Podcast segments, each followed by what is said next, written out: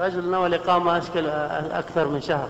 هل يقصر أم يتم يصلي الصلاة سنن الراتبة أم لا؟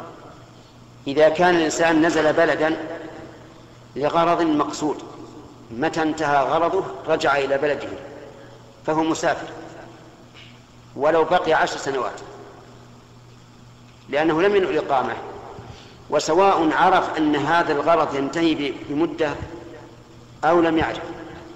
فمثل إنسان مريض قدم إلى بلد للعلاج.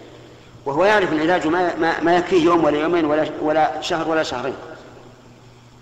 أيقصر أم لا؟ يقصر. إنسان آخر قدم إلى البلد للدراسة. المريض قد يبرأ قبل المدة التي قدرها. لكن هذا إنسان للدراسة يعلم أنه ما يمكن يغادر البلد قبل أن تنتهي دراسته في أربع سنوات. لكن بعد ما تنتهي الدراسة يرجع إلى بلده. وهو يقول في قرارة نفسه لو أعطوني الشهادة بعد عشرة أيام يرجع ولا ما يرجع؟ يرجع. إذا لم يتخذ هذا قرارا ولا وطنا. فله أن يقصر. وهذه المسألة مسألة عظيمة وكبيرة وفيها خلاف بين العلماء كثير يزيد على عشرين رأي.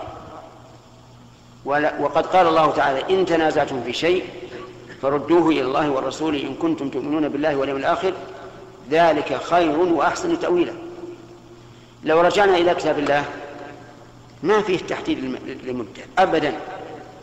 وإذا ضربتم في الأرض فليس عليكم جناح أن تقصروا من الصلاة. والضارب في الأرض قد تطول مدته وقد تقصر. وآخرون يضربون في الأرض يبتغون من فضل الله. آخرون تجار. التاجر إذا نزل البلد هل هو يعرف هل هو يعرف أن ينقضي بيومين أو ثلاثة؟ أو ربما يعرف أنه لن ينقضي إلا بشهر. هو كذلك. لا يعرف أنه ينقضي إلا بشهر. فهو ضارب في الأرض. ثم الرسول عليه الصلاة والسلام هل قال للأمة يوم من الأيام من من أراد منكم الإقامة أكثر من أربعة أيام أو خمسة أيام أو خمسة عشر يوم أو تسعة عشر يوم فليتم ما قال.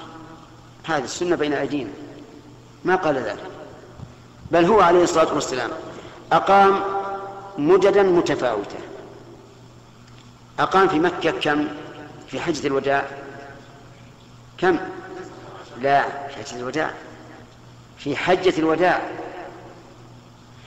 قدم مكة يوم, يوم أربعة. وخرج خرج منها صباح أربعة عشر. كم أقام؟ عشرة أيام. ولهذا سئل أنس بن مالك كم أقام النبي صلى الله عليه وسلم في مكة؟